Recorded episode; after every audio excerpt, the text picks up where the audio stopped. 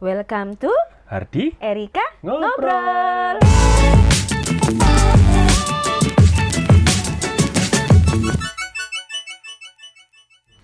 Kami selalu ditanyain, eh gimana sih uh, cerita kalian membersamai anak-anak berkebutuhan khusus? Ah, nah, membersamai ini bukan hanya kita mendampingi, tapi kita juga ikut terlibat dalam kegiatan anak-anak ABK. Ya, jadi aktif. Ikut aktif juga dalam kegiatan anak-anak ABK. Jadi nggak cuma mendampingi, duduk, diam, yang penting saya di sampingnya, tapi nggak ngapa-ngapain. Tapi anak anak ABK-nya yang eh, lagi melakukan sesuatu itu enggak. Tapi kita juga ikut bersama-sama melakukan hal yang sama dengan anak-anak BK ini untuk apa pada waktu melakukan kegiatannya. Ada banyak tuh orang tua, teman-teman selalu tanya, eh gimana sih prinsipnya gimana sih membersamai itu ya kan? Kami coba meramu beberapa prinsip sederhana. eh, bagaimana sih kita bisa membersamai anak-anak kita ya kan? Karena mendidik anak, eh, mendidik anak dan menangani anak, terutama ABK itu kan menjadi kewajibannya kita ya kan. Nah penting buat kita itu bisa bisa apa ya masuk sedini mungkin, involve sedini mungkin, bisa Mengetahui karakter anak itu sedini mungkin. betul betul. Jadi kita bisa lebih Mendalami Heeh. apa kebutuhan mereka yang paling dasar. Jadi membersamai bukan sekedar eh, kasih makan ya, bukan sekedar eh, nyuapin, tapi lebih dari itu kita involve, kita eh, terlibat di dalam perkembangannya dia. Selagi anak kita bertumbuh, kita juga bertumbuh. Selagi anak kami bertumbuh, kami juga bertumbuh di dalam proses eh, pengenalan, di dalam proses kedewasaan. Jadi Secara nggak langsung kita juga ikut belajar Betul. bagaimana eh, menangani, eh, ap- mempelajari tentang anak-anak ABK ini. Heeh. jadi bukan sekedar orang tua, tetapi juga uh, keluarga yang lain. Maksudnya ada ada kakak, ada sibling. Jadi ketika ketika kita bicara tentang membersamai, kita bicara bagaimana seluruh keluarga itu terlibat aktif. Nah, ada beberapa prinsip yang yang kami mau bagi sih.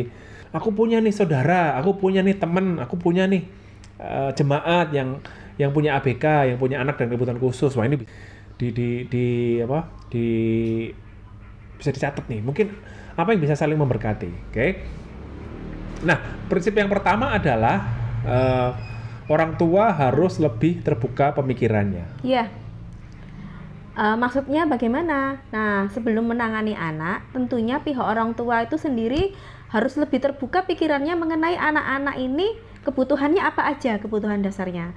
Sikap terbuka ini tentunya harus ada Harus Eh, harus harus kita tunjukkan ke anak-anak dari rasa menerima segala kondisi anak itu. Betul. Jadi eh, open harus kita harus terbuka dalam apa dalam apa? Dalam menerima kondisinya, dalam menerima eh, apa ya, plus minusnya, dalam menerima karakteristiknya. Kita bisa lebih open seperti itu.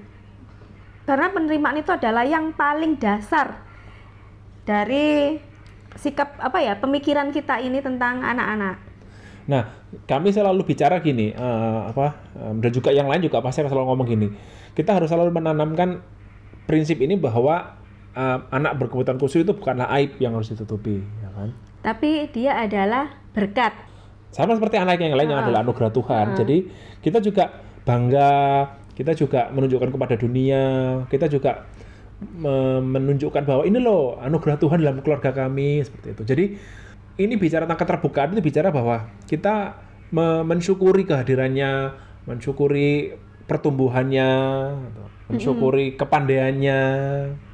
Jadi kita eh, hal-hal positif dari anak kita ini itu harus kita kembangkan, kita pelajari supaya hal-hal positif itu lebih berguna untuk dia sendiri dan lingkungannya. Betul. Jadi prinsipnya dalam membersamai anak bentuk khusus adalah orang tua harus lebih terbuka pemikirannya. Iya. Seperti itu. Jadi mesti mesti open. Sekali lagi ketika orang tua terbuka, maka dia akan punya punya kemungkinan, punya peluang untuk melihat uh, dalam lebih positif. Misalnya ada banyak hal yang kita bisa lakukan. Misalkan, aduh, um, anak anakku ini ternyata autis misalkan ya. Anakku ini autis gimana ya? Kalau pikirannya sempit dia akan mikir, aduh, gimana ya dosa apa ini ya? Mm-mm. Waduh, anak ini harus kusembunyikan dari orang-orang Heeh. supaya aku tidak malu. atau atau dulu aku makan apa ya atau istriku ini dulu makan apa gizinya mungkin nggak bagus nah ketika dia mulai terbuka pemikirannya dia bilang nggak apa-apa ayo mari kita rayakan, mari kita syukuri berkat Tuhan. Maksudnya kita nggak perlu mengorek-orek masa lalu, tapi kita uh, memikirkan masa depan bagaimana selanjutnya apa yang harus kita lakukan untuk anak ini. Nah, itu yang pertama. Jadi yang keterbukaan menjadi hal yang penting untuk orang tua.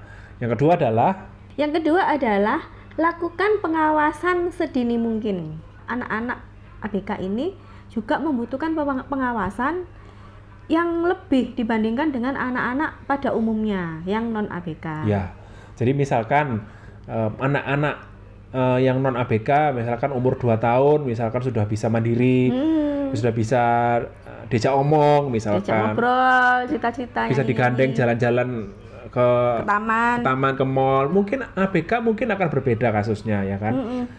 Mungkin tidak bisa seperti yang lainnya, nggak apa-apa. Jadi harus lebih dini. Jadi itulah pentingnya maka orang tua kita harus memberikan pengawasan sedini mungkin terkait tumbuh kembang anak. Kalau misalkan nih usia satu tahun sudah boleh ngoceh-ngoceh, mungkin autis mungkin belum, mungkin yang buta mungkin belum bisa seperti yang lainnya, mungkin yang tunanetra, ah, maaf, tuli atau tunarungu mungkin belum bisa seperti yang lainnya. Nah, seperti ayo kita mesti mulai pengawasannya sediri mungkin. Karena tahap perkembangannya pasti mungkin akan berbeda dengan anak pada umumnya. Cara ini dilakukan agar orang tua dapat mengetahui setiap tahap perkembangan anak. Hmm. Jadi kita bisa melihat apa ya, pertumbuhannya, progresnya, uh, uh, hal yang baik yang dia kerjakan hari-hari ini seperti itu.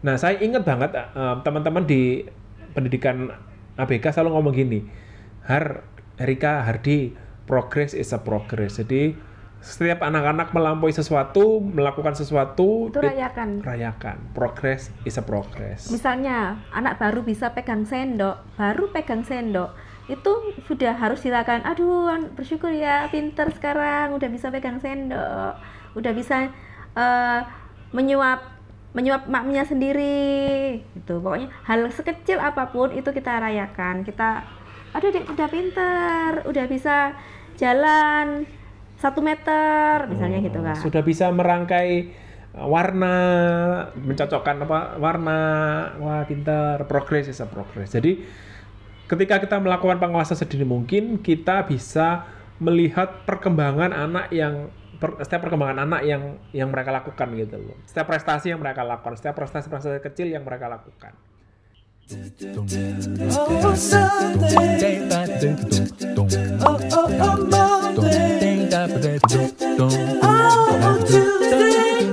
Tuhan, Tuhan Yesus memberkati. memberkati.